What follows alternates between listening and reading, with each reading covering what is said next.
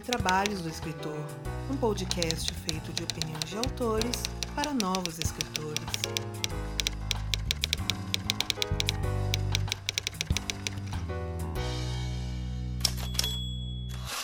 Muito do que toca este podcast vem diretamente de quem nos apoia através do Padrim e do Catarse, e que, como eu não falei os seus nomes no episódio da Retrospectiva, porque daí foi gravado numa época que ainda não tinha fechado as parcelas no, nossos financiamentos, eu deixo aqui então o apoio de geral, desde quem contribui com um realzinho até o último apoio. Um muito obrigado para todos vocês que ajudaram a manter o Dois Trabalhos para 2021 e espero que assim também o façam pelo ano de 2022, tal como você, ouvinte, que ainda não apoia, mas eu tenho certeza que vai começar a apoiar. O meu muito obrigado para Aline Viana da Cruz, Ana Lúcia Merege, Ana Rushi, Arthur Jorge Dias, Bruno Crispim, Carlos Rocha, Carolina M. Leal, Clécio Alexandre Duran, Daniel Flador Rossi, Daniel Luiz de Paula Mendes, Daniel Morini, Denise Schmidt, Diana Passi, Elias Romaneto, Elvis Rodrigues, Fernando Hansel, Gabriela Jesus Moreira, Gustavo Aranha, Histórias Incompletas, Ian Castro no seu primeiro apoio, muito obrigado aí Ian,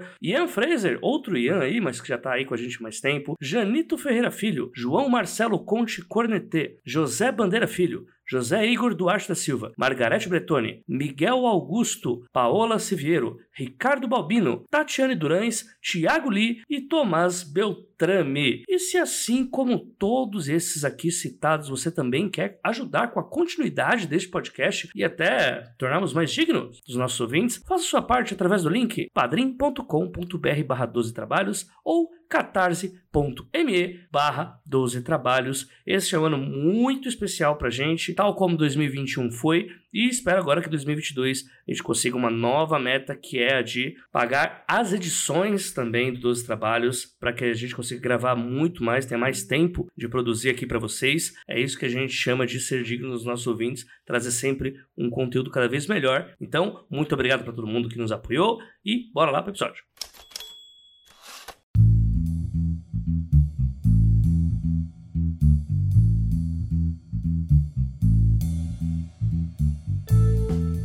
Vamos lá então para o segundo episódio desse ano. Olha aí, ó, um ano que vai ser feito com vários assuntos técnicos aqui pro podcast. A gente começou falando sobre inícios, olha aí, lá com o Solzinho Coelho. E agora a gente vai falar sobre diálogos. Olha aí, ó. Por que diálogos? Por que não falar logo sobre, sei lá, primeiro capítulo, como ter ideia, escaleta, tudo mais? Não sei, eu simplesmente acho que faz falta falar mais de diálogos. E, na verdade, eu queria falar que tudo foi muito planejado, mas não foi. Eu tava pensando em outros episódios, e aí eu tava numa noite fria e chuvosa aqui em São Paulo, lendo uma historinha que eu achava que teria referência a Sandy Jr., mas não tinha. Provavelmente o autor que escreveu já deve ter ouvido essa piada algumas vezes e eu esteja só sendo tido para ver.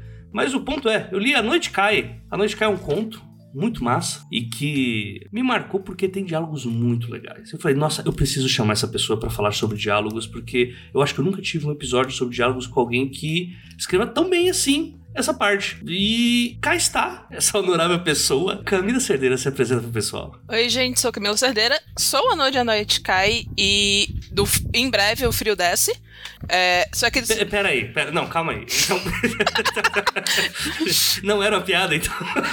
Na verdade, é porque assim, a Noite Cai vai ter continuação. E o fandom meio que pediu, clamou que o nome, por enquanto, está sendo Frio Desce. ok. Eu, tô apaixonado por isso agora. Desculpa, pode continuar se apresentando. Eu, vou, eu vou mutar aqui porque me quebrou. Como vocês podem ver pelo meu bom humor, eu sou um autor cearense, então a gente aqui fala através da piada e do humor. É uma característica da gente. Eu sou uma pessoa trans não binária de gênero fluido. São muitas coisas, mas basicamente resumindo, eu não me identifico exclusivamente nem como homem nem como mulher. Eu sou ambos e eu também sou nenhum. Eu tenho alguns contos publicados, eu já acho que ao longo desses um ano e meio que eu trabalho com escrita profissionalmente, eu soltei uns sete contos por aí, então quem quiser procurar meu nome na Amazon tem bastante conteúdo para ler. Eu produzo tanto fantasia urbana, como a Noite Cai, mas eu também escrevo YA contemporâneo ali naquela pegada meio comédias românticas dos anos 2000. Eu, eu nunca vou ler isso, porque eu sei que é uma droga que, assim, quando você entra, você não sai mais. É difícil de sair, é, é um negócio pesado. Pois é, eu, eu tô evitando isso com a mesma força que eu estou evitando coisas como, tipo, Bárbara Moraes um belo dia veio aqui falar sobre você não pode jamais pesquisar pra retrospectiva a treta do Omega Verse, senão você Não. nunca vai sair porque é muito... Aí eu, aí eu falei, tá, beleza, já tem duas coisas então na lista, que é comédias românticas em literatura do pessoal agora e Omega Verse, são coisas que eu não posso entrar jamais. E, gente, a gente vai falar sobre diálogos e muito mais coisas, talvez, não sei. É muito difícil falar sobre o futuro, mas vocês vão descobrir o que, que rolou logo depois dos recados e a gente já volta.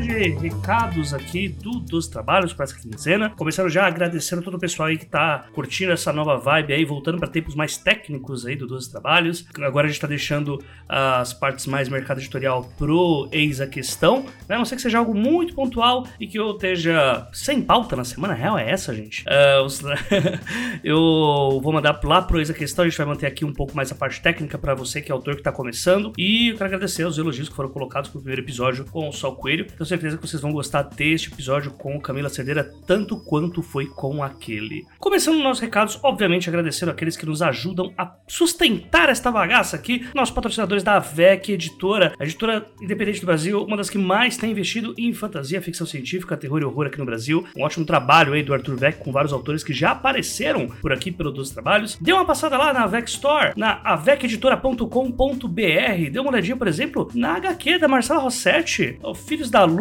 Noite de Aniquilação. A Marcela Rossetti que já apareceu por aqui falando sobre os lobisomens, ela que deveriam ser fofos, deveria trazer romance, deveria, bem, deveria fazer um monte de coisa pela capa, mas é choro, sangue, ranger de dentes, vísceras pra caramba. E agora com a arte do Levi Tonin, que também já apareceu por aqui pelo Dois Trabalhos. O Levi ele desenha muito, muito, muito bem e acho que vale a pena vocês darem uma passada lá, porque a gente tá por enquanto com preço de apenas R$14,90 para essa história. Sim, você vai conseguir uma história muito barata com um resultado muito legal, só que assim, não conta pra ninguém que eu tô falando pra vocês por agora. Dê uma passada lá e depois deixa o feedback. Fala aí o que vocês acharam. Se vocês não leram as outras coisas da Marcela Rossetti, não tem problema. Essa história é um prequel e vocês podem ah, adquiri-la e até serem introduzidos a esse universo muito louco aí que a Marcela criou de lobisomens em Santos. Lobisomens praeiros? Não sei. Talvez. Fica aí essa dica aí pra vocês, vocês me contam. é, ou melhor, a gente pode trocar uma ideia sobre isso. Próximo recado também, um agradecimento para todo mundo que compareceu ao curso de leitura crítica lá do Hub Conectivo Editorial, local onde eu faço parte. Eu ajudei nessa oficina de leitura crítica, foi muito bacana. A gente teve um grupo bem legal de pessoas, estamos já corrigindo a parte de exercícios e tal. E foi muito legal, porque é, esse tipo de oficina eu gosto pelo fato dela poder dar essa chance aí de uma profissão a mais aí para quem é escritor, né? A ideia de poder trabalhar com leitura crítica, sabendo o que está fazendo, pegando ah, exemplos de outras pessoas que trabalham nesse mercado, né? Nós do Hub Conectivo Editorial, ou o que nós mais temos ali são pessoas que são agentes, revisores, leitores críticos e tudo mais. E, sendo bem sincero assim, foi um curso muito, muito legal que eu, pelo menos que eu tava começando a escrever, e amar ter feito, porque teria ganho já muitos dinheirinhos, talvez passado menos perrengues,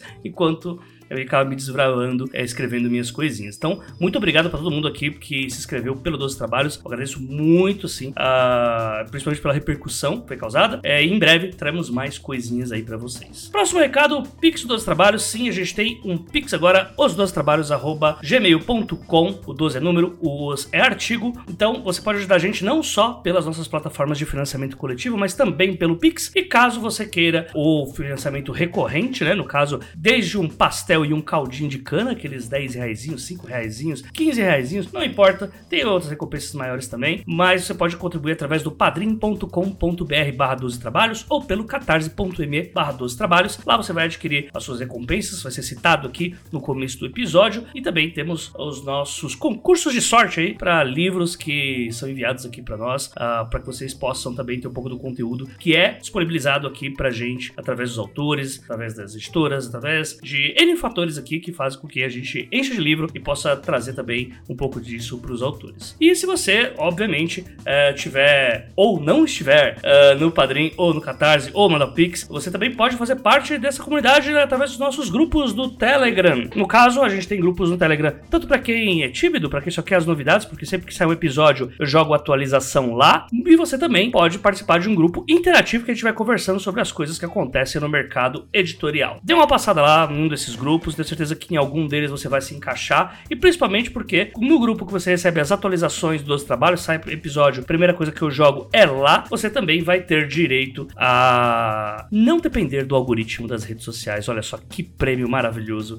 não depender disso para ficar sabendo quando o episódio sai, ou às vezes quando o Spotify dá um pé com você, porque aí, né, não mostra direito, prefere mostrar o Jovem Nerd. Quem é o Jovem Nerd perto do Dois Trabalhos para ficar sendo mostrado? Não sei, não sei mesmo. Mas perante tantas injustiças que a vida traz, você pode assinar lá o nosso grupo. Assinar não, né? Você pode entrar lá no nosso grupo do Telegram e lá você vai ter diretamente no seu celular. A gente não vai ficar flodando com mais de mil mensagens, só conversamos coisinhas legais no timing certo, mas você vai poder saber todas as informações dos trabalhos, tanto de bastidores quanto as informações real oficial. Ah, e uma coisa, uma coisa que eu não tinha colocado é que, para quem tá assinando as nossas plataformas de financiamento coletivo, você não precisa estar nelas para participar do grupo e para quem está, né, nessas plataformas, uh, você tem direito à oficina Mapa de Conflitos que eu deixei disponibilizada lá no nosso feed premium, tal como todo o conteúdo premium que a gente já gravou. Eu, a Ana, o Sol, o Valdson, Diana, uh, um monte de gente que já gravou conteúdo exclusivo conosco que tá lá disponível. Ou seja, se você uh, já platinou dois trabalhos, já escutou tudo que dá para escutar, vai lá no feed prêmio que você vai ter mais coisa ainda. Enfim, é isso que eu tenho para passar para vocês. Uma ótima quinzena para todo mundo e fique aí com o papo com Camila Cerdeira, que foi um papo muito legal. Eu tenho certeza que vai ajudar bastante gente que tá aí escrevendo suas coisinhas, tá querendo publicar coisas nesse ano que, se os deuses quiserem, será mais justo com os escritores depois dessa caos que é a pandemia. Enfim, um abraço para todo mundo e falou!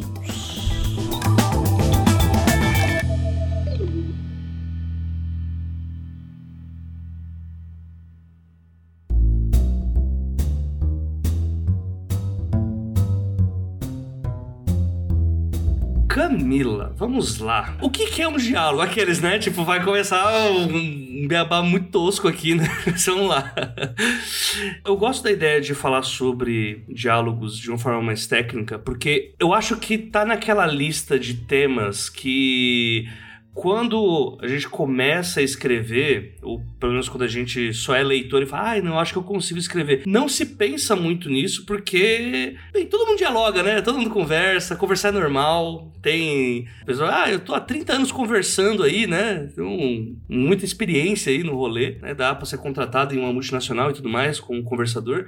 Mas quando a gente vai falar tecnicamente na parte de escrita, não é bem assim que a banda toca. E aí eu queria que te chamar aqui até foi bom a gente ter conversado um pouco antes disso, porque você falou de várias influências que você tinha que te ajudaram na ideia de trabalhar muito mais os diálogos nas suas histórias. Eu queria que você falasse um pouco sobre isso, até para quem estiver chegando agora ou quem estiver realmente no episódio porque tá perdido. E, meu Deus, tá bom, por que, é importante falar desse tal de diálogo? Qual o segredo de Tostines que vocês vão me revelar com isso? É porque assim, quando a gente fala sobre escrita, e isso escrita de um modo geral, todo tipo, prosa, roteiro, quadrinho, a gente geralmente a gente tá emulando a vida mas ela não pode parecer a vida real. Então você não pode escrever um diálogo como se ele fosse uma conversa normal, tipo, ah, se eu for pedir açúcar para minha vizinha, eu vou chegar lá e bater a porta, tipo, oi, tudo bem? E aí tem aquela enrolação, e aí, ah, você não, a gente não, quando vai escrever um, um diálogo num texto escrito, a gente não pode fazer desse jeito. A gente não pode gastar esse tempo sem utilidade. Tipo, ficar enrolando. Tipo, ai, como é que você tá? Tá tudo bem? A sua mãe tá boa? Melhorou daquela gripe? Que bom que você tá bem. A gente tem que ter uma certa dinâmica. A gente tem que entender por que, que a gente tem que escrever esse diálogo, qual é o nosso objetivo e como fazer ele parecer natural, sabendo que ele não vai imitar a vida real. Massa, massa. Eu dei muita sorte porque, assim, uma das coisas que eu sempre consumi muito é audiovisual. Eu sou uma pessoa que é. Eu sou a louca das séries. Então é aquela pessoa que assistia, tipo, 40 séries diferentes todo ano. Apesar de que acho que hoje em dia eu assisto 70, mas detalhes, tá né? Tudo bem, Camila? Você quer conversar sobre isso depois? É um. Não, tudo bem, segue. Depois a gente vê isso. São coisas da vida, né, gente? Acontece. Okay. E aí, basicamente, quando você vai pegar uma obra de audiovisual, especialmente série, tudo é resolvido na base do diálogo. Então eu sempre fui muito acostumado a consumir esse conteúdo que se resolve com o diálogo. Você, especialmente ali se você pegava aquelas séries da década de 90 pro começo dos anos 2000, tipo Arquivo X, Buffy, que a gente não tinha aquela coisa de tipo takes artísticos de coisas que eram Tipo, Game of Thrones. Game of Thrones, ele ainda tem bons diálogos, mas você tem muita coisa que é exposto ao longo de tomadas cinematográficas longas. Uhum. Mas quando você pensa, por exemplo, em Smallville, absolutamente tudo em Smallville era apresentado pelo diálogo. Então o diálogo dele tinha que ser muito expositivo de uma forma não cansativa, que era para prender o espectador e conseguir explicar o que estava acontecendo. E acho que meio que essa foi uma das principais influências que eu tive. Tanto que eu fui estudar roteiro antes de estudar escrita criativa, né, para pensar em prosa. Então eu estudei estudei roteiro, tanto para audiovisual como roteiro para teatro. Acho que vale também colocar que esse fenômeno aí das séries que eram trabalhadas no diálogo se devia muito à falta de verba, né? Sim. não tem nada que toca uma. Porque, tipo, a real é essa, assim. Você colocou Game of Thrones como exemplo, né? A Mikan, ela tem um vídeo ótimo que ela vai analisando a quantidade de diálogos que tem em Game of Thrones é, em contrapartida com a verba que é colocada para ser gasta na temporada. E quanto mais dinheiro eles tinham, menos, menos diálogo, diálogo tinha. Exato. E isso é uma coisa muito louca, né? Sendo que, tipo, você pega que uma série com muito mais grana deveria ser, tipo, muito mais incrível. E no caso de Game of Thrones e de muitas outras séries também, acontece o contrário, né? Quando você foca muito mais nos efeitos especiais e, e deixa de lado um pouco as interações, os diálogos, uh, meio que perde um pouco daquele valor, né? É porque eu acho que o diálogo é uma forma muito boa de expor informações. Você uhum. vai ter interação dos personagens, você vai ter interação de intenção do que eles querem. Porque, assim, o grande lance de Game of Thrones é o jogo político. Tá, a gente adora Sim. ver um dragão tacando fogo em, sei lá, alguém. A gente gosta de uma cena de batalha. Isso também é legal. Mas não dava para fazer a Game of Thrones ser só isso. Aqueles livros são enormes, porque tem um monte de história de personagem que tá sendo contada. E como no uhum. audiovisual a gente não tem a narrativa, tipo, o parágrafo narrativo, a gente vai ter que ter isso de alguma outra forma e acaba caindo pro diálogo. Sim, é lógico, né? Não foi apenas isso que você pegou,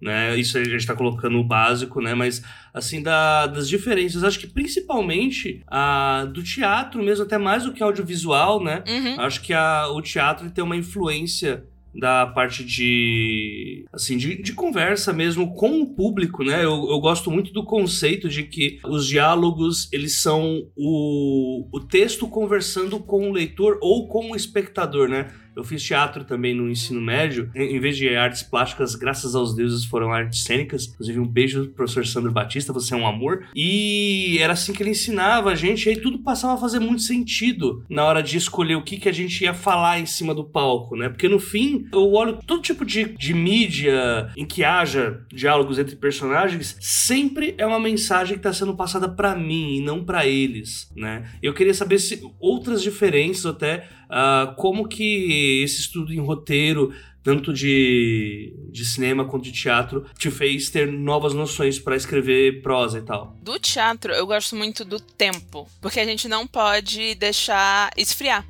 No audiovisual, uhum. a gente realmente pode ter, tipo, um diálogo em que uma pessoa fala bem mais do que a outra, ou ter pausas mas no teatro a gente tem que ter essa jogada meio, meio ping-pong. Tipo, você não pode deixar a cena esfriar. Você sempre tem que estar, tá, tipo, mantendo essa tensão constante, porque no teatro é muito fácil a gente perder o espectador. Uhum. Então é isso acaba indo pro, pro, Os meus diálogos são muito rápidos, você não vê grandes falas. É tipo, Sim. eu explico muito o que tá acontecendo, eu explico muito quem são esses personagens, como são as relações, como eles se interagem entre si, mas em frases muito curtas. Sim. Que é justamente para manter essa dinâmica de, tipo, ser algo ágil e algo rápido. Meu texto, naturalmente, é um texto muito ágil. Uhum. Que é justamente isso. Eu me acostumei com essa ideia de que a gente não pode perder tempo. Uhum. Eu gosto muito desse tipo de, de narrativa. Eu até tava conversando com, com o Off, né, lá pelo, no dia que eu te chamei pra gravar, que assim. É, eu sou uma pessoa que gosta muito dessas histórias mais dinâmicas. Tanto que A Noite Cai, ela é uma história muito rápida, mas muito rápida. E, assim, me encantou muito a velocidade que ela tem. E a falta de sumários narrativos, né? Para quem, pro ouvinte que não não, não sabe o que é o sumário narrativo, é aquela narração que vem, uh, que antecede o diálogo, que você vai. Basicamente, eu, eu considero que é você para a cena para contar algo, senão você está contando por cima, está contando as ações como se fosse um tempo antes, um, um tempo depois dela já teria acontecido, né? O diálogo já é uma coisa mais na hora. Tipo, você manter uma história só em, em diálogo é muito difícil. Só que, porém, tem esse elemento de que você vai lendo a história, tipo, é o paraíso para quem gosta de matar o livro numa sentada só. Sim. Né? Então, assim, eu, eu queria entender um pouco, assim, como que você lida com a parte de mesclar o diálogo com esse sumário narrativo. Tipo, porque são muito poucos, assim, que você tem. E quando você trabalha, você trabalha muito a ideia de tradição de orixá, né, na história, que é um tema que nem todo mundo tem, mas explicar essas coisas com apenas diálogo, eu achei um desafio bem interessante, assim. Porque tá bem didático e tá bem, assim, eu não fiquei perdido em momento algum, mesmo sendo um assunto que eu não tenho domínio, sabe? Quando eu tava escrevendo, a minha, porque assim, a Noite Cai, ele é uma história um tanto quanto atípica, porque hum. tudo que eu sabia é, eu queria contar a história de duas irmãs que eram bruxas ligadas a orixá. O que aconteceu ao longo da história, meio que eu descobri enquanto eu escrevia. Meu Deus. Sim, é. Tipo, a ansiedade batendo aqui agora. Meu Deus, como ela é porque assim, eu não sou o que a gente chama de escritor arquiteto, que planeja. Certo. Eu sou jardineiro. Mas o A Noite Cai foi o ápice da minha jardinagem na vida. Porque realmente eu, eu não. Nada. Eu sabia que ia ser uma fantasia que tinha essas duas irmãs gêmeas. O resto, descobri à medida que eu fazia uma frase. Eu botar. Tanto que assim, eu começo com um café da manhã, que é algo que eu nunca faço na minha escrita, porque eu tava literalmente ganhando tempo. Temos um trapaceiro aqui, pessoal, é isso. Foi é, isso. É... Não vou mentir. Não, o pior, mas o pior é que a cena de café tá boa. tipo, assim, não é muito legal quando a gente pega um, tipo, um, um job de leitura crítica e tal, e começa. O personagem acordou, vestiu a calça, botou as meias, foi fazer um waffle e um leite com Nescau, e a história vai começar daqui a cinco páginas. No teu não acontece assim, porque o diálogo na mesa que rola, ele tá explicando a história todinha. De, em, tipo, era muito um, um comercial da margarina de algo que, muito bizarro que vai acontecer, sabe? Tipo, eu, eu tava quase imaginando assim, nossa, depois desse café da manhã, essas garotas elas vão encontrar, sei lá, o Castelo Ratimbum, tá ligado? Tipo, algo assim, vai ser uma aventura muito louca pela conversa que elas estão tendo nessa mesa. E assim, é, é, Provavelmente a gente vai falar muito mais isso na parte de. no segundo bloco, né? Sobre escrever bons diálogos e tal. Mas é, eu realmente achava que você tinha feito isso de propósito, porque a história ela tem muito esse tom de, de filme de assalto, né? Que a coisa vai indo, vai indo, vai indo, e você só precisa ter ponto A, ponto B, o resto você vai improvisando estou completamente errado, é isso.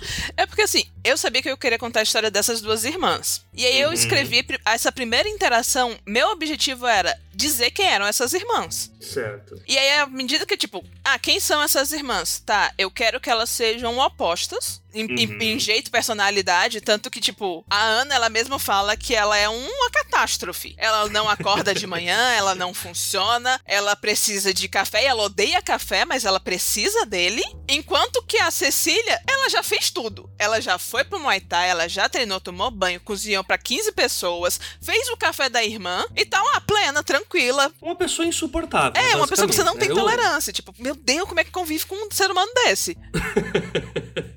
e, tipo, eu sabia que eu queria escrever isso. E eu sabia que eu precisava fazer alguma coisa para tipo, contar o resto do dia delas. Eu precisava de alguma coisa acontecendo no resto do dia delas. Inclusive, essas informações que eu falei, de, tipo, como é que elas são, elas vão entrando também no diálogo. Uhum. Porque eu, eu acho que o lance do, do café da manhã vem no pensamento da Ana logo no, num parágrafo anterior, mas ela já começa a conversar. E ela já começa a se implicar. E aí ela já apresenta um Bernardo, que é uma pessoa que é importante para a construção da Cecília. Sim, sim. E aí eu já vou colocando isso, que eram as coisas que eu ia conseguindo, tipo, ah, isso aqui para mim vai ser importante. Tipo, que vem dessa ideia de construir elas opostas. Uma namora, é estável, já tem essa relação, tá tudo resolvido. A outra nunca nem conseguiu dizer pra menino que gosta dela.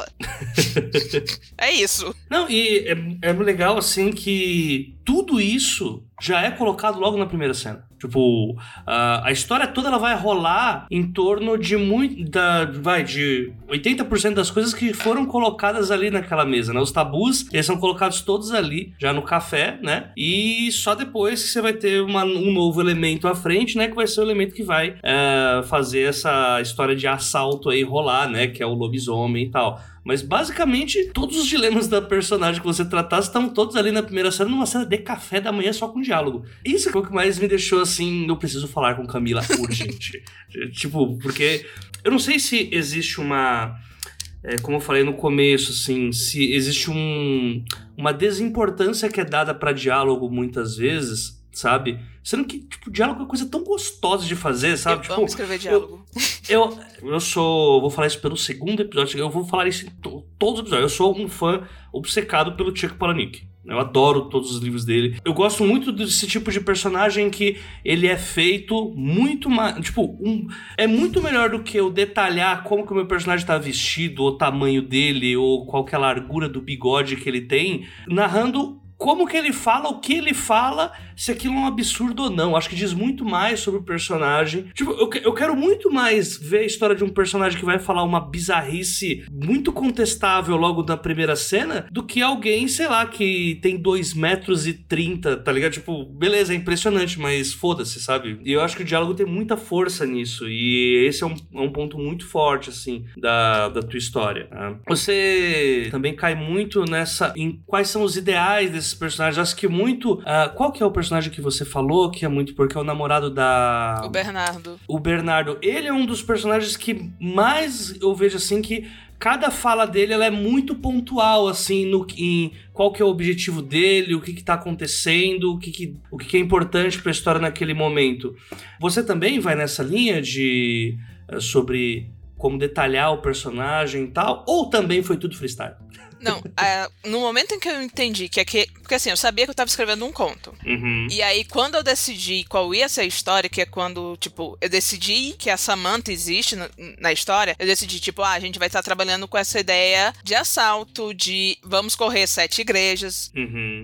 Aí eu decidi que, tipo, tá, eu tenho quatro personagens, eu tenho que correr metade de Fortaleza e eu não tenho muito tempo. Então eu não vou poder desenvolver muita gente. Eu vou ter que, tipo, escolher os momentos de para cada um falar para conseguir desenvolver a história que eu quero direito. Eu não posso, tipo, uhum. me apaixonar por um personagem coadjuvante e e desenvolver isso daqui quando a trama principal não tá indo. Então, uhum. tanto que assim, eu escolhi o Bernardo tá recém feita a mastectomia justamente porque eu precisava que ele fosse mais fraco. Porque a, a, a, uhum. o imaginário de um filho de Xangô é muito forte. Ele é um rei, um guerreiro que controla os trovões, os raios. Então, pra uma luta de fantasia, você, você mandar um raiozão em cima de alguém é muito apelativo. Eu disse, é, eu disse não, né? eu vou ter que baixar esse daqui. Esse aqui não vai poder fazer. É tipo, ele puxou. Me lembrou muito a Marvel, que é tipo, tá o Thor controlando os trovão lá e o pub do Hawkeye com arco e flecha, gente.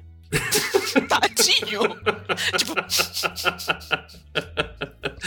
Aí eu disse, não. O pessoal falando, não, precisamos colocar o Demolidor no Vingadores, né? Não, não faz não isso, faz não, isso cara. Tipo... O, o, moleque é cego, gente. Vai levar uma surra gratuita do, do Thanos. Pra nada, gente. Pra nada. Ele vai fazer o quê?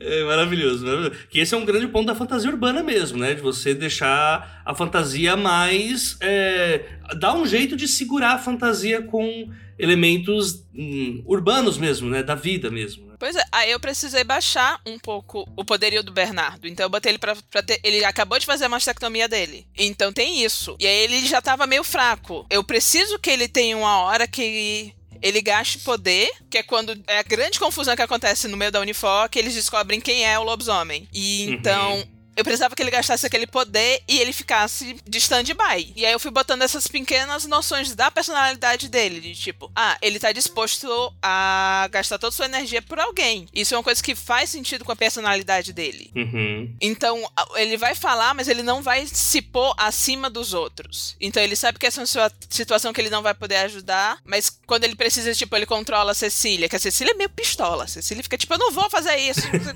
Ela, tipo, ele, ele é aquela, ele controla tipo, amor, tua irmã, né? paciência. Então eu, eu fui brincando com essas coisas, tipo, escolhendo os momentos que as pessoas podiam falar para fazer sentido, para fa todas as falas eu sempre pensei como isso vai fazer o arco principal ir para frente. Uhum. Massa, massa. Foi o único momento em que eu concordava com Cecília, que ela não estava sendo uma pessoa insuportável, que eu só ficava, menino, vai pra cama, cara, vai pra cama. Olha o que você acabou de fazer, cara. Só, só vai, tá ligado? Tipo, não, não, não, não funcionaria. Não funcionaria. Mas, tipo, eu achei muito legal, assim. Porque tava muito. Também tem essa coisa, né, de que mesmo esse casal que era visto como muito perfeito, pela troca de diálogo, você vê essas pequenas brigas do dia a dia né? E que ainda assim vai trabalhando também o tanto o relacionamento quanto a personalidade individual deles, né? E como você falou assim, num curto espaço de tempo. Então, assim, um, uma força bem interessante assim na nessa tipo, nesse detalhe que você colocou sobre é, pegar os momentos certos para falas curtas, mas que fossem muito significativas para aquela situação que está acontecendo, né? Eu gosto muito dessa ideia, assim. É, imaginando Camila como um, uma nova escritora, um novo escritor, um novo escritor.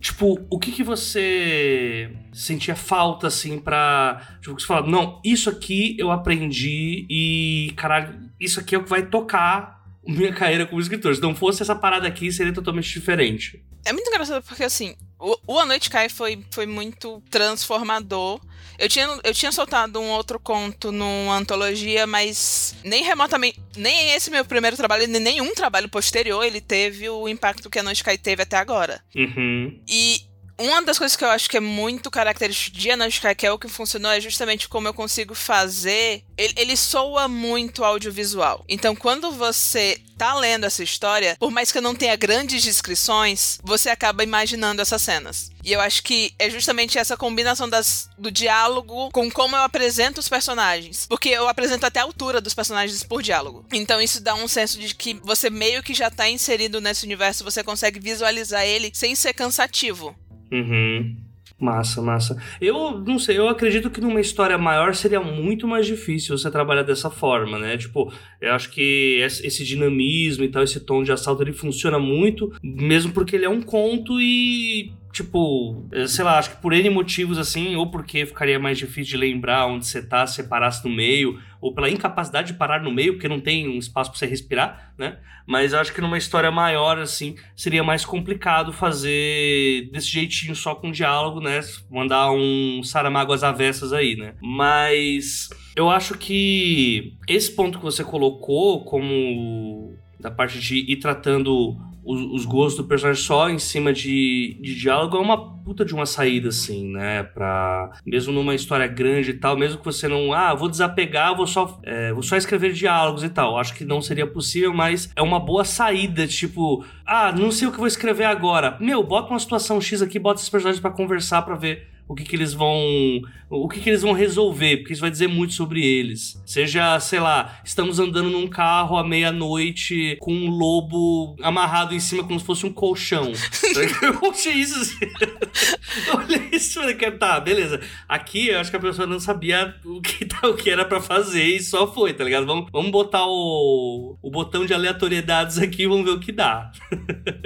Eu pensei, o que, que eu faria se eu estivesse no lugar desses personagens, eu confesso. Porque, assim, existem algumas influências de outras coisas que eu li. E eu lembro muito quando eu tava escrevendo que eu tava pensando em Percy Jackson. E em Percy Jackson tem um lance da névoa, que é meio que algo mágico que faz os mortais não verem a magia como ela é. Então, por exemplo, se tá. Se, sei lá, aparece do nada Ares com um cajado enorme, o pessoal não vai ver, tipo, um deus aparecendo. Eles vão imaginar alguma outra coisa que faça sentido. E aí eu pensei, deve ter alguma coisa que a gente possa fazer similar. Então eles fizeram. Eu, eu, imaginei, tipo, ah, pensar em poções, chás, pós, alguma coisa que a gente possa fazer com plantas que causem esse mesmo efeito de névoa.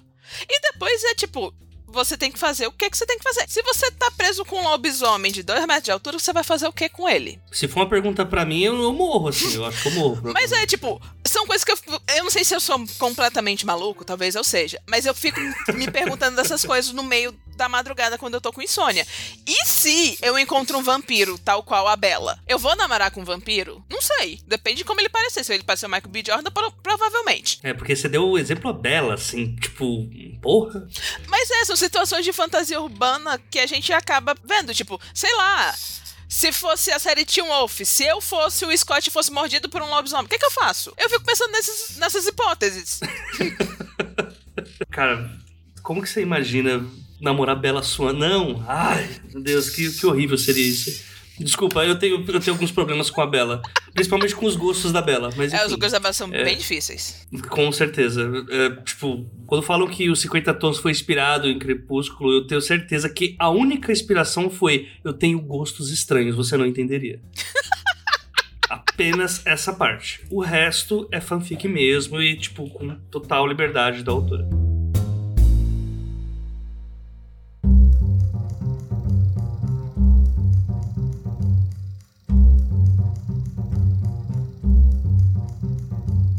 Bons exemplos de diálogos, se você tiver referências, se você tiver, uh, sei lá, só o exemplo mesmo do tipo de diálogo que você curte e, assim, motivos diferentes deles existirem. A gente já citou aqui o diálogo, que é basicamente a apresentação dos personagens que você coloca no Noite Cai, né? Que é um, simplesmente um comercial da margarina com pessoas brigando ao invés de sendo felizes, o que seria um comercial muito melhor do que os atuais. Uh, mas há outras formas também da gente tratar diálogo. Eu, particularmente, eu gosto muito de diálogos que acontecem nas entrelinhas, né? Eu, eu sou apaixonado por é, histórias em que, sei lá, um casal tá com um problema relacionado a eles querem ou não comprar alguma coisa, tipo, sei lá, um cavalo, tá? Uma coisa bem aleatória, idiota, tá ligado? E eles terem um diálogo em que eles estão falando, sei lá, sobre um reality show, mas na verdade eles estão falando sobre a compra do cavalo. E tudo isso está sendo pro, essa brincadeira pro leitor é, entender o que, que tá acontecendo. Que, tipo, esse casal, mesmo quando eles estão conversando de outras coisas, esse elefante da sala não sai, sabe? Eu sou, assim, apaixonado por esse tipo de diálogo. Amo de verdade, assim. E para mim é, é, uma coisa que eu sinto muita falta, sabe? Lógico, dá muito trabalho, né? Já dá trabalho você pensar no assunto que as pessoas vão conversar. Pensar no assunto que vai gerar outro assunto, ou que falar sobre X enquanto fala sobre Y, é muito mais difícil. Só que o resultado eu acho muito interessante. E você, Camila? Camila, que tipo de, de diálogos assim você curte? Uh, que você fala, nossa, isso aqui eu tenho inveja de fazer, ou isso aqui eu faço, mas uma hora acerto, né? Eu gosto muito do, do diálogo que ele soa, tipo, completamente natural. Parece muito que você arrancou uma cena da vida real e colocou no livro. Uhum. Por exemplo, tipo, quando você vai pegar os livros do Vitor Martins. Gente, ah, nossa, é você tem certeza que aquilo tá acontecendo na sua frente. Tipo, são pessoas que estão falando, sei lá, num ponto de ônibus, dentro de uma cafeteria. Aquilo ali é tão legítimo, tão verdadeiro, que você tem certeza que ele só copiou um diálogo que ele ouviu. Porque parece muito, muito real. E, e eu gosto Sim, dessa personagens sensação. falando sobre Taylor Swift no meio do rolê, assim, do nada, né? Ou mesmo que não tenha, tipo, a referência pop, mas, sei lá, uhum. a mãe falando com o filho, você sabe que aquilo é realmente uma coisa que uma mãe falou com o filho, uma coisa que você já ouviu da sua mãe, ou que você queria muito ter ouvido, porque faz sentido uma mãe falar daquele jeito. Ele, ele consegue uhum. pegar muito isso, tipo, não apenas do jovem, porque ele tem os personagens adultos que são muito fora da caixinha também.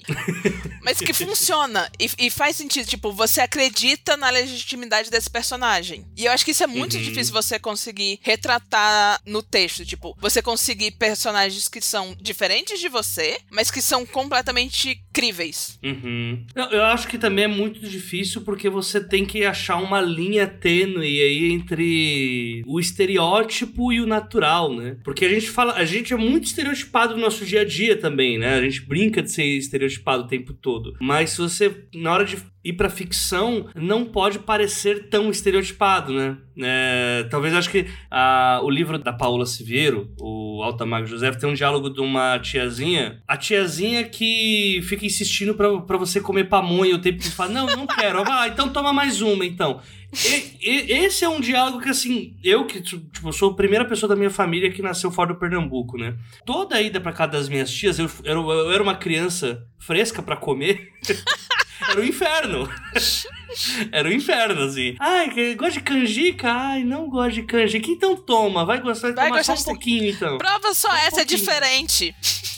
É- é- essa é uma Essa frase que eu amo. Então, e tipo, é, é pegar, normalmente, né?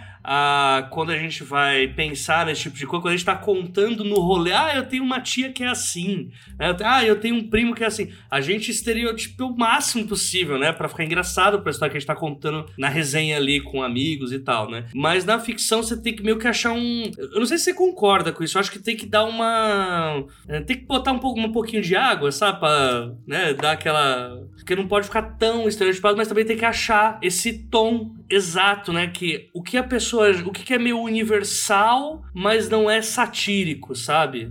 Ou eu tô brisando Não, loucamente aqui. mas também. tem isso, tem sim. E, e outra coisa que tem também quando é diálogo é, é, tipo quando você vai colocar gíria. Porque, Sim. porque você não pode colocar, tipo, tanta gíria a ponto de que as pessoas que não são da região não entendam. Mas você tem que achar o tom pra, pra tipo, caracterizar esse personagem como parte da região. Por exemplo, em A Noite Cai, eu uso pontual as gírias do Ceará. Uhum. Mas eu tive que escolher, tipo, alguns momentos que fazia sentido. Eu, eu gosto muito da cena que a, a Cecília e o Bernardo estão chegando e estão procurando a Ana. E ela vem correndo do lobisomem e ela grita, All May. eu, eu acho essa cena muito boa. E é uma cena que, pra mim, é muito legítima.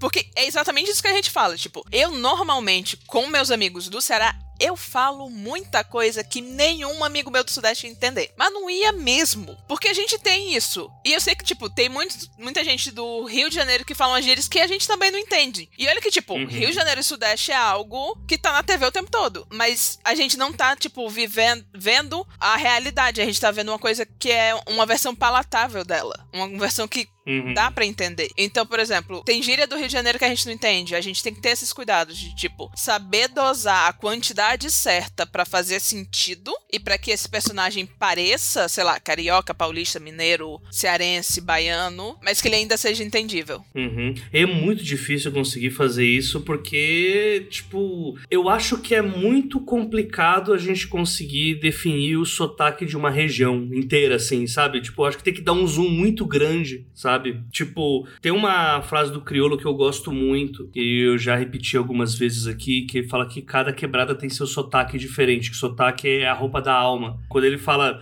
Tipo, cada quebrada tem seu sotaque, ele se referindo aqui a São Paulo, aqui, tipo, o Grajaú tem suas gírias, o Capão tem suas gírias, a cidade de Tiradentes tem suas gírias, e cada lugar vai ter pequenas diferenças. E aí, quando a gente amplia mais isso, tipo, vamos virar isso pra uma zona. Tipo, a zona sul do Rio e a zona oeste não falam da mesma forma, né? E aí, como que a gente faz um, um sotaque para aquele estado, né? E aí a gente fica muito.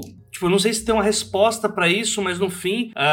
por questões de capitalismo, a gente acaba pendendo muito para o que o público-alvo que vai ler esse livro vai entender, né? É um- acho que é um assunto que, assim, falando em diálogo, né? É, um, é uma questão bem complicada, assim, da gente entender o quão que a gente tem essa licença poética de poder usar as gírias que a gente quiser sem acabar caindo nesses problemas de quem vai entender e quem não vai, né? Sim. É uma discussão que eu acho que dava uma tarde inteira, inclusive. É. Mas enfim, além de desses exemplos que você deu, é, eu acho que vale também você colocar algum, alguns exemplos de diálogos interessantes que você coloca pra é, esses clichês de romance. Porque clichê de romance tem que ter uns diálogos que sejam, além de serem, é, são comédias românticas, né? então além de eles serem engraçados e geralmente um pouco é, que deixa a gente encabulado, né? Eles também têm que ao mesmo tempo trabalhar o, o relacionamento entre os personagens, seja ele numa química positiva ou seja aquela química entre aspas negativa de personagens que são opostos que se atraem, né? Tem al- algum tipo de diálogo que você, esse aqui vai ser aquele clichê que agora eu vou pegar todos os leitores aqui que curtem esse estilo de história. Nossa, tem. Todo mundo fala que eu, que eu faço declarações muito boas. E eu não vou mentir e dizer que, ai, não faço não, gente. faço, faço. Eu tenho uma Olha, experiência. eu li uma no Twitter, eu li uma no Twitter que eu fiquei assim, gente, o que, que tá acontecendo? Eu te- Foi uma carta que a pessoa certa não recebeu e Camila postou no Twitter, é isso?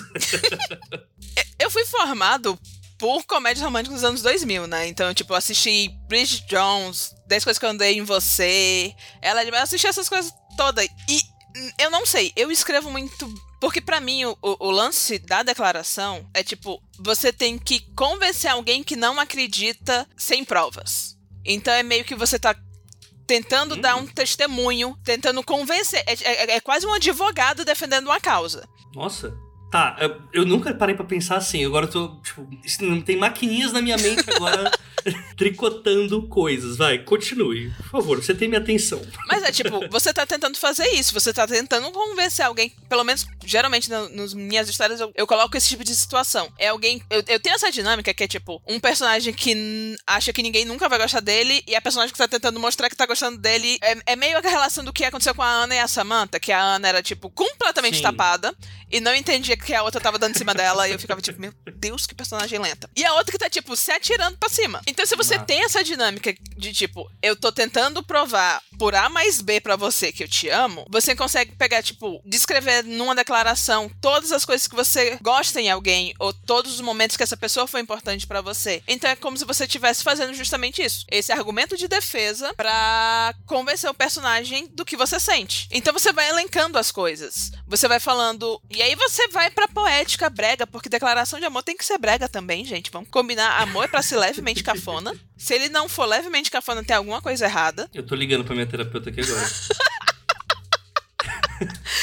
Tem uma que eu gosto que é de Física do Amor, que é um, é um outro conto que eu lancei depois de A Noite Cai. Que, tipo, a gente tem a Liz, que é a protagonista, falando que, tipo, ah, eu sou uma confusão, eu sou um desastre e eu não vou te, te chamar pra, pra minha vida nesse momento. Que ela, ela tá cheia de questões pessoais, o pai morreu, ela, ela tá nesse, nessa confusão emocional de, tipo, eu sou muito complicada para alguém amar. E aí você uhum. tem a Bel que ela chega e diz: primeiro, você não tá me pedindo para entrar na sua vida, eu tô pedindo para entrar. Eu escolhi isso isso. E eu não tô dizendo que eu vou tentar te consertar e arrumar a sua vida. Eu só tô dizendo que eu quero estar na sua vida, sendo ela boa ou ruim. Então é esse tipo de declaração que eu acho que a gente tem que entender. Tipo, qual é o local onde esse personagem tá e como você consegue provar para ele que esse amor que você tá declarando é válido. Eu tô anotando aqui, já já vou mandar umas mensagens. Peraí. Pode repetir da segunda parte? Cara, deixa eu...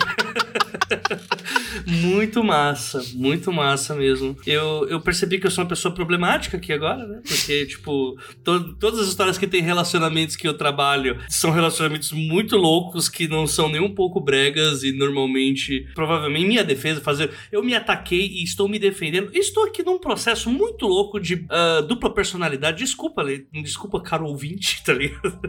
Mas eu eu, curto muito a ideia de trabalhar o relacionamento já acontecendo, sabe? Tipo, eu não sei se é porque eu já consumi muito disso, eu não sei, eu acho que eu não tenho tanto o desejo de escrever histórias que terminam no primeiro beijo, sabe? Eu, eu gosto muito da, da vibe de trabalhar o relacionamento baseado nos pequenos defeitos diários, sabe? Tipo, como esses defeitos são legais e, tipo, como o, o fato da pessoa ficar o dia inteiro jogando videogame pode ser um problema problema ou pode ser uma grande solução quando ela começar a viciar a outra, né? Então, sei lá, eu eu acho que eu consegui ver beleza em algo que eu não via antes quando você começou a falar desses clichês. Estou É porque é tudo uma questão de o momento, né? Não, porque essa vibe que você falou de advogar em, em prol do personagem, cara, isso faz muito sentido, porque no fim, o, os desfechos dessas histórias que são considerados mais clichês, sempre vai muito nessa linha de o relacionamento tem tudo para acontecer, só não acontece porque um personagem X enfia um monte de problema que não existe e o outro tem que ir, tá, como que eu vou com uma tesoura cortar esse emaranhado de merda que essa pessoa tá enfiando na vida dela que não tem nada a ver, tá ligado? Esse monte de problema que ela tá criando que não existe existe e dizer algo que deveria ser óbvio, mas esse romance já deu tantas voltas que até o leitor tá perdido como que eu poderia resolver isso. Eu fiz algum sentido? Faz, mas é isso. Porque, assim, esse é o lance do clichê de comédia romântica. É um casal que uhum. é pra estar tá uhum. junto e não tá junto porque coisas estranhas acontecem, sei lá, existem inseguranças e as pessoas brigam, ou, enfim, existem questões. Mas se a gente parar pra ver, a maioria das vezes era só, tipo, o escritor falando, eles não vão ficar juntos até agora porque eu tenho que contar essa história em X páginas. Mas e se a gente botar motivos reais para que tenham essas inseguranças? Porque, por exemplo, hum. a minha protagonista, o pai dela acabou de morrer. Ela tá num processo de luto. Sim. Então ela tá lidando com isso. Ou então, sei lá, a gente tá falando de um casal que é gay. E esse, e, esse, e o nosso protagonista é um cara gay afeminado que nunca foi desejado na vida dele inteira. Então ele tá acostumado uhum. a não ter um romance. Ou então a nossa protagonista é gorda e ela é completamente segura e ela acha que ninguém nunca vai querer ela. Então a gente pode trabalhar esses clichês e entender, tipo, essas questões psicológicas por trás que fazem eles se sentirem tão inseguros e não quererem se relacionar com uma justificativa que faz sentido. Uhum. Eu só tô pensando aqui em tantos diálogos que podem ser gerados em torno desses temas, assim, que ainda que a gente tenha uma cena indie que tenha abordado muito esses temas, assim, ainda tem muita coisa que dá pra gente explorar, né? Se a gente explorar metade disso do que existe em comédia romântica, por exemplo, em que o grande problema é uma garota loira, bonita, do time de futebol, é o grande desafio. Pra, tipo, foda, né? Dá para trabalhar muita coisa, né? Muita coisa mesmo. Muito massa. Muito massa mesmo. E principalmente, né? Eu acho que vale pra gente colocar. Apesar que só no, na terceira parte que a gente vai falar de exemplos de não diálogos, mas esses desses exemplos todos que Camila deu, acho que é importante a gente colocar como é, na hora de trabalhar esses personagens que vão ter certos complexos e tal, uh, também ter um, um, tato com esses diálogos, né? Tipo, ao invés de, hum, sei lá, trabalhar eventuais preconceitos reais assim de que o autor possa ter ou que pessoas possam interpretar que sejam coisas é, eu gosto muito, um bom exemplo. É, você citou o Vitor, né? Eu amo Sim. 15 dias. Nossa, que eu amo incrível. 15 dias. E eu amo muito o personagem dele uh, na frente do espelho com um pijama cinza, se comparando a uma bolacha creme cracker. Assim, eu acho sensacional, porque, tipo, tem todos os complexos ali, mas ele não tá sendo ofensivo consigo mesmo né? Ele, tipo, porque não é porque uma pessoa é, não é complexada que ela vai ser ofensiva consigo mesma, né? Muitas vezes ela só, ela vê coisa, ela vê pelo em ovo sobre si mesma. Ela se acha uma bolacha creme cracker porque o cara que, ela, que ele gosta tem um pijama do Batman, que ao meu ver é uma coisa muito brega. Mas enfim, é, eu gosto. eu acho que vale um pouco ter esse tato, assim, de é, entender quais são os problemas, assim, tipo. E não é nem por uma questão de purismo, ou, ah, não, não pode usar tal palavra. É mais por uma questão de você trabalhar muito mais a minúcia do que só no óbvio, né? Ah, muito mais do que, ai, eu sou gordo, eu sou feio. Tipo, se comparar uma bolacha creme cracker redonda, tá ligado? É muito mais. Caraca, olha o nível que essa pessoa tá. Ela olha para si mesma e vê uma bolacha na Maria. É porque assim, a gente já tá se a gente tá falando desses temas, a gente não precisa também se bater. Uhum. Por exemplo, a do Vitor, ele, ele trata isso muito bem. Tipo, ele é autodepreciativo, mas ele não é nunca ofensivo. Uhum. Porque já é ruim o suficiente você saber que você não gosta de si mesmo. Você não precisa ficar se atacando e por consequência, atacando o público que tá lendo o livro. e eu acho que as pessoas não fazem isso, na real. Tipo, eu. Não, quem não tem complexos, né? Tipo, ah, eu tenho alguns complexos. Não, todo mundo tem. Mas eu acho que, é, pelo menos, me corrija se eu estiver errado, mas eu acho que é, nível de ofensividade consigo mesmo é mais complicado assim de ter, né? Sempre é mais essa coisa de você não cita o problema, mas você se coloca problemas que não existem baseados naquela, tipo, por exemplo, a pessoa não fala que ela é gorda, fala: "Ah, eu não gosto de ir em lojas porque uh, as roupas ficam estranhas em mim, eu sinto que as pessoas estão rindo de mim". Nunca é: "Ah, porque eu sou uma gorda escrota e tal". E acho que tudo isso é interessante assim para pensar no diálogo como também uma uma camada psicológica que o personagem pode ter sobre seus seus problemas internos né? Sim.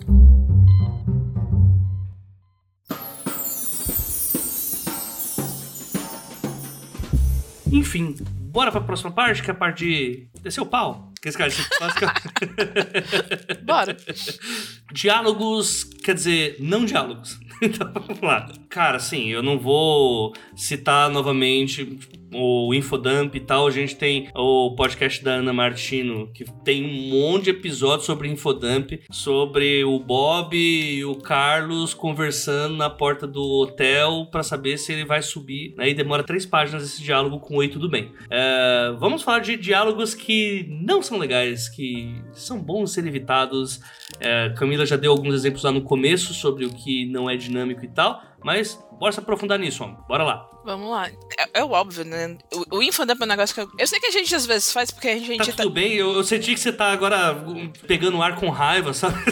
Não, é porque eu tô pensando aqui nos problemas de diálogo mesmo. E tipo, Uhum. o infodump é, é realmente um, um problema. E eu sei que assim, a gente às vezes faz quando a gente não tá conseguindo escrever, que a gente precisa, tipo, jogar o máximo de informação. Mas é uma coisa que, que não faz sentido. Outra coisa que não, não dá pra. É aquele diálogo que é engessado, em que você tenta ser muito gramaticalmente correto. Porque assim. Ai, que parece um diálogo vitoriano. É! Isso acontece com muita frequência. E, e não só apenas de, tipo, a pessoa escrever. Já vieram criticar o meu diálogo porque, ai, tinha umas palavras erradas, você devia passar isso na revisão. Eu, foi no diálogo. não tá errado. Tipo, escrever pra ao invés de para, né? É, tem um... Gente, tá tudo bem. Porque o, o diálogo, ele é pra soar realmente como a gente fala. Então não dá pra gente botar mesóclise no meio de um diálogo. A menos que esse personagem te- faça sentido falar Exato. mesóclise. Mas no geral não faz. Então não ter esse purismo gramatical quando você estiver escrevendo. Deixa isso pros parágrafos de prosa. Em defesa do leitor, farei um grande contraponto aqui. A única pessoa, o único personagem que você pode ter pra trabalhar mesóclise se chama Michel Temer. Se não for ele, você está errado. É isso. Alguma discordância, Camila? Nenhuma. O problema é que eu, eu- eu lembrei de quando eu tava lendo Drácula. Estamos sendo prolixos aqui falando do mesmo personagem. Meu Deus, não, coitado do gente. Verdade, verdade. É, foi bom esse, esse ponto que você colocou de diálogos, entre aspas, errados, né? Que você, tipo, você tá falando ali no vocabulário ali do dia a dia, né? Sim. E tá tudo bem fazer isso. Algum outro que você ache. Um que eu acho que é pra ter cuidado, porque é muito difícil você conseguir acertar. Diálogo que tem um grupo de pessoas conversando. E quando eu digo grupo, é tipo quatro, cinco, seis pessoas. Tem hora que vira uma confusão, você não sabe quem tá falando o quê, por que, que tem tanta gente falando, e algumas pessoas vão parecer mortas nesse diálogo. Porque em seis pessoas. Porque assim, uma coisa é uma cena. Ou você no meio da rua conversando com outros cinco amigos. Beleza, você tá vendo que as pessoas estão ali. Mas no diálogo do texto, umas duas pessoas não vão estar abrindo a boca nunca. Elas não parecem que estão interagindo com aquela conversa. Você às vezes perde noção de quem tá falando o quê. E aí, pra você sinalizar, você vai ter que ficar botando o verbo de send. E aí fica tudo amarrado, tudo meio engessado. Fica tudo difícil de entender. Porque é muita gente falando, muita frase escrita. Você Não, gasta e pra decorar o nome de quem tá falando. Fica complicado. Então, assim, eu evito o máximo que eu posso diálogos em grupo. Deixa, sei lá, três pessoas. Quando muito estourando, porque às vezes fantasia precisa, quatro. Mas, tipo, estourando mesmo. Deixa só duas, três pessoas falarem. Massa, massa. É, é uma boa dica essa. Inclusive, é uma ótima dica.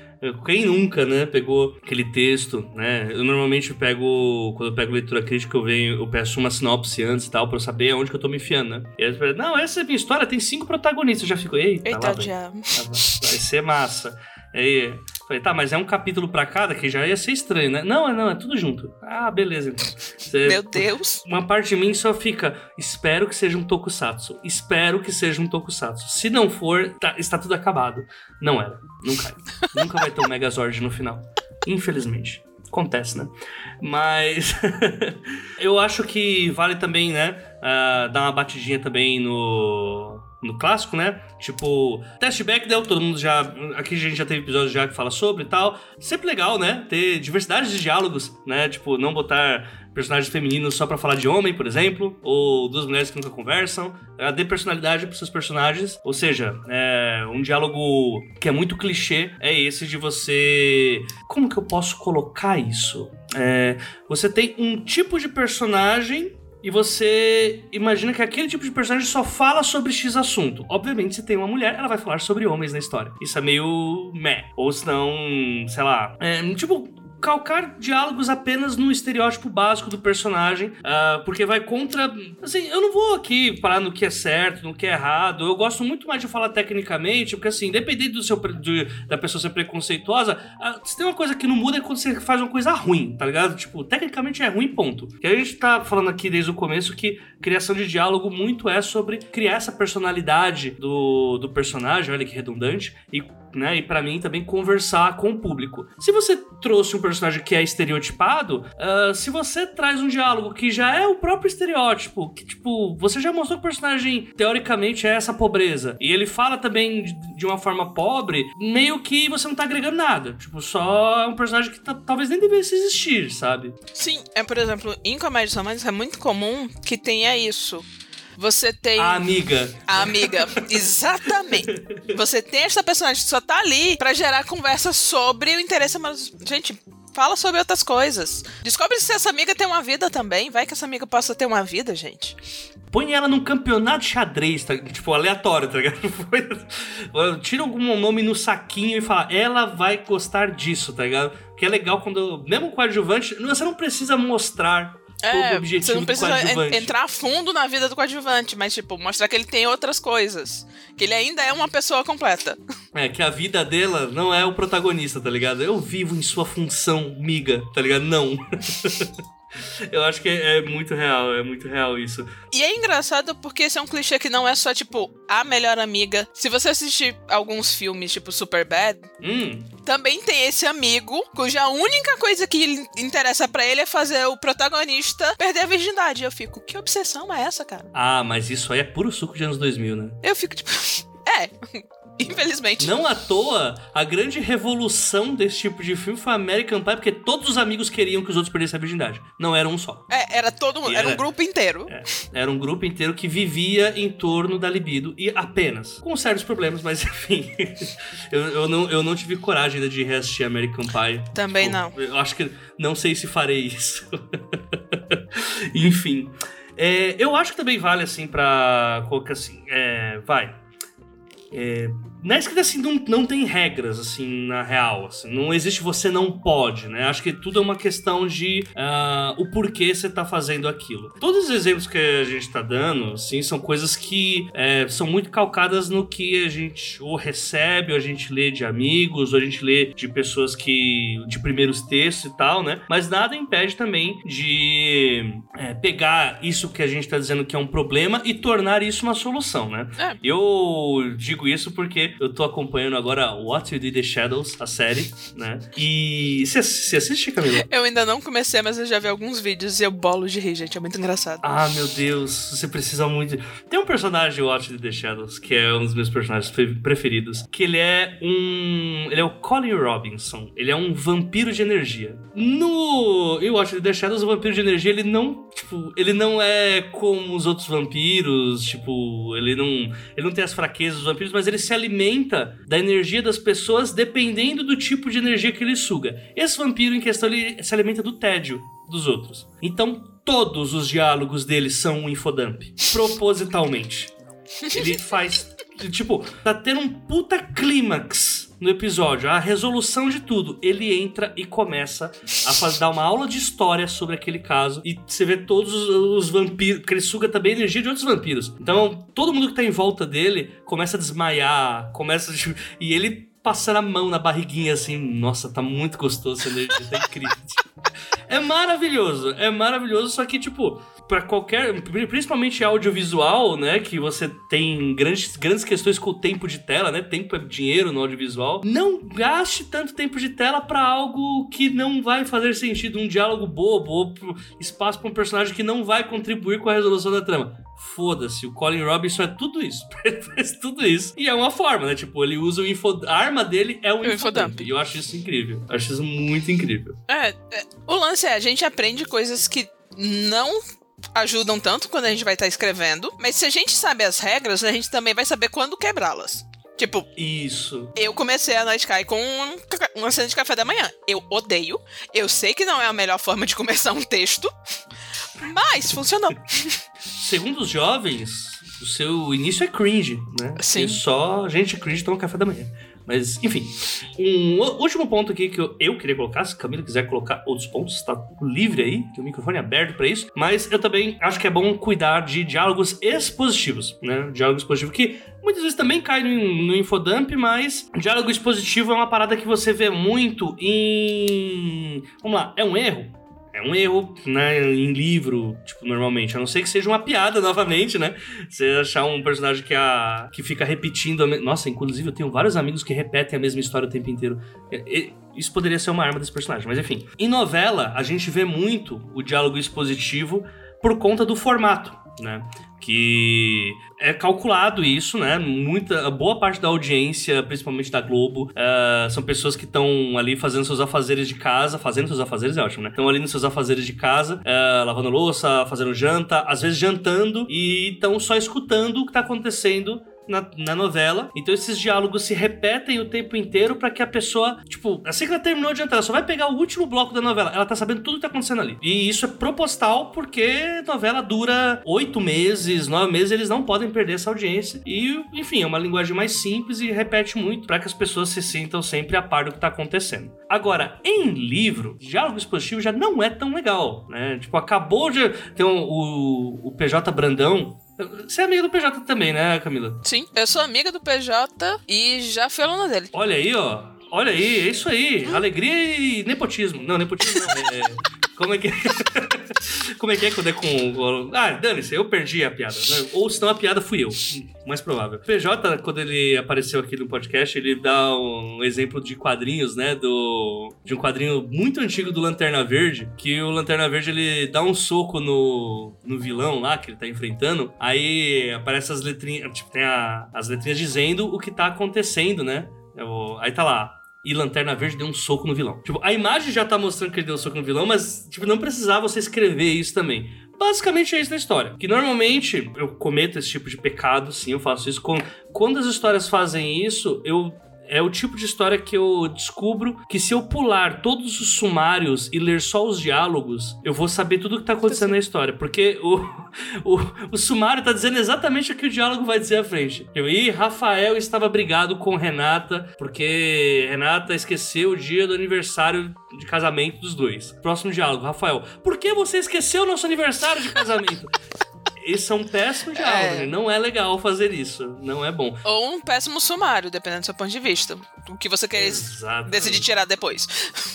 No final desse episódio teremos aqui, você pode colocar hashtag time sumário, hashtag time diálogo, pra saber qual você eliminaria. Mas enfim, eu, lógico, eu exagerei no exemplo, né? Mas é muito fácil acontecer isso se você não tá prestando atenção no que tá rolando. Principalmente porque, como Camila disse, quando você tá naquela. Eu preciso escrever mais coisa, eu não posso ficar parado, que é onde entra infodump, essas coisas. Às vezes você vai colocando tanto detalhe ali naquele sumário, ou senão, que você até, tipo, você tá colocando tudo que tá na sua cabeça. Você fala, ah, tá, mas agora tem que continuar. E o diálogo vai lá e repete a coisa. Não acontece simplesmente por inexperiência, pode acontecer simplesmente por falta de atenção. Sim. E tá tudo bem, mas é algo a se ver sempre quando você tá revisando o texto e tal. Algum acréscimo, Camila? Algum outro tipo de diálogo que você. Cuidado com diálogos longos as falas longas dentro de diálogo. Tem, um, tem uns diálogos que é tipo quase meia página pro personagem A falando, aí o personagem B responde com mais meia página. A gente pode quebrar isso, tá, gente? A gente não precisa fazer discursos e discursos e discursos. E se seu personagem for um homem hétero branco de classe média? Eu nunca escrevi um desse. Mas eu acho que seria um diálogo plausível. meia página sobre o óbvio, sabe? Tipo. Acontece. De debatendo óbvio. Tipo, o personagem palestrinha seria esse cara que tem o poder de, de falar por meia página e, e fazer sentido. Obviamente, tal como um bom, um bom espectador de BBB, eu dou o conselho aqui pro escritor: é, tortura não é entretenimento, então não façam isso. Né? Não deixem o, o homem hétero branco de classe média falar por meia página. Mas eu acho muito doido isso, porque assim, é real aquela ideia do discurso do vilão que, que tem tudo para ganhar e vai falar até o momento em que vai chegar a cavalaria e ele vai apanhar no fim, sabe? Eu nunca entendi o discurso do vilão, gente. É um negócio que sempre, eu sempre fico olhando. Cara, você tá falando por três horas, já deu tempo de desarmar tudo. o meu sonho ainda vai ser ler algo que o vilão fala e esquece que o tempo da bomba tá acabando e ele explode. Explode junto. É meu sonho. É um dos meus sonhos. Eu, tenho, eu penso nessas coisas também, sabe, à noite. Talvez eu também tenha problemas, mas enfim. É. É, esse, esses diálogos, assim, enormes, a gente, via mais, a gente vê mais em história muito antiga, né? Assim, tipo, é algo que é bem datado, né? Atualmente eu não encontro muito disso, sabe? A não ser que sejam aquelas tipo aqueles fluxos de pensamento like a Virginia Woolf, né? Mas diálogo mesmo com outra pessoa acho que é difícil, né? É raro. Eu pensei nisso porque eu tava. Eu tô olhando aqui pras minhas prateleiras e eu vi o nome do vento. E o nome do vento, ele faz isso de uma forma muito Ah. boa. Porque eu acho que o livro, ele até funciona. Mas ele é muito. O livro inteiro é isso. O livro é um cara contando tudo. E, eu- e às vezes, assim, o ritmo fica meio perdido. Tanto que eu não consigo, tipo, ler, sentar e ler por horas o, o nome do vento, apesar da história ser muito boa. Eu não li ainda porque eu me nego a ser viúva. Eu só vou ler depois que chegar o terceiro. Eu tô cansado. Já, enfim, fica esse voto de protesto aqui da minha parte. Mas concordo, concordo com tudo. Eu acho que a gente não falou sobre tudo, mas a gente falou sobre muita coisa. E acho que dá um bom caldo aí pra quem tiver perdido aí, pra quem tiver, meu Deus, o que eu faço? Quero escrever, mas eu sentei no computador e a tela branca do Word não sai. Os textos não escrevem sozinho. Enfim, acho que essa dica é muito boa. Essas dicas de diálogos são muito boas. Acho que é, mais- é o episódio mais completo de diálogos que eu já fiz. Então, Camila, muito obrigado por você ter topado participar. Achei muito, muito foda. Tinha certeza que o papo ia ser legal, mas não achei que a gente ia conseguir falar de tanta coisa, né? E principalmente sobre. fazendo uma análise sobre si próprios e tal, que, como eu falei, vai render algumas consultas, mas, enfim, Camila. Agora, hora do seu jabá, hora de você vender o seu Vectra, hora de você simplesmente anunciar o- as, prom- as promoções da peixaria. Enfim, dê aí o seu jabá pro pessoal, fala qual que é a boa, onde você estará, quais são os próximos planos, mostra aí este homem maravilhoso que você é. Então, gente, eu tô espalhado virtualmente, então, pra quem quiser me achar no Twitter, onde eu tô falando o tempo todo, sem Nossa, parar. Isso foi muito nós somos legião, sabe?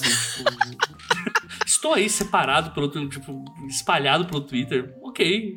Porque no Twitter eu sou é, você me encontra por lá. Eu tô sempre comentando absolutamente tudo. Em breve vai ter um projeto comentando séries adolescentes que eu vou estar fazendo agora. Devo iniciar esse mês. Então vão rolar threads onde eu faço análise de séries clássicas como Barrados no Baile, Dawson's Creek e outras do tipo. Eu também produzo conteúdo no Instagram. Lá você me encontra pelo arroba Camila Cerdeira, tanto Camila quanto Cerdeira com C. E também Camila Cerdeira é o meu canal no YouTube, onde eu tô soltando vídeos toda semana falando um pouco sobre cultura nerd pop e fazendo algumas análises. Então, quem quiser conferir, tem isso. E os meus livros estão todos disponíveis na Amazon, então basta procurar A Noite Cai, Física do Amor, Atenciosamente Eduardo Hernandes, ou as coletâneas que eu faço parte procurando pelo meu nome.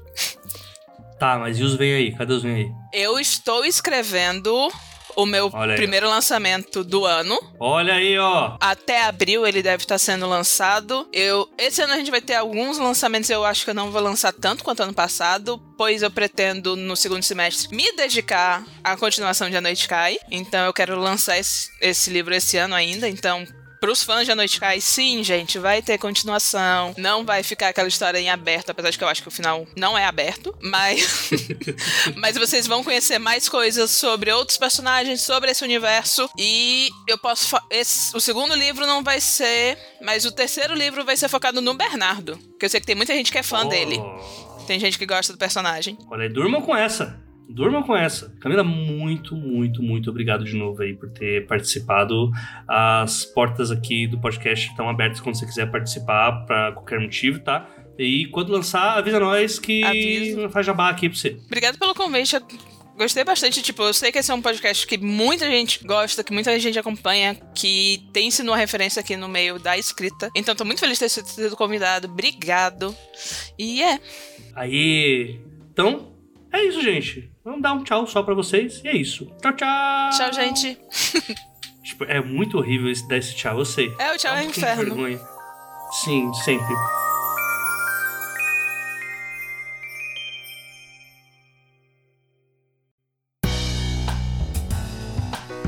Esse podcast acontece graças ao trabalho de várias pessoas. Identidade sonora: Lauro Cossilba e Yara Teles. Parte técnica: Luiz Beber. Gravação, pauta e edição final: Projota Oliveira, este que vos fala. Obrigado por acompanhar e até a próxima quinzena.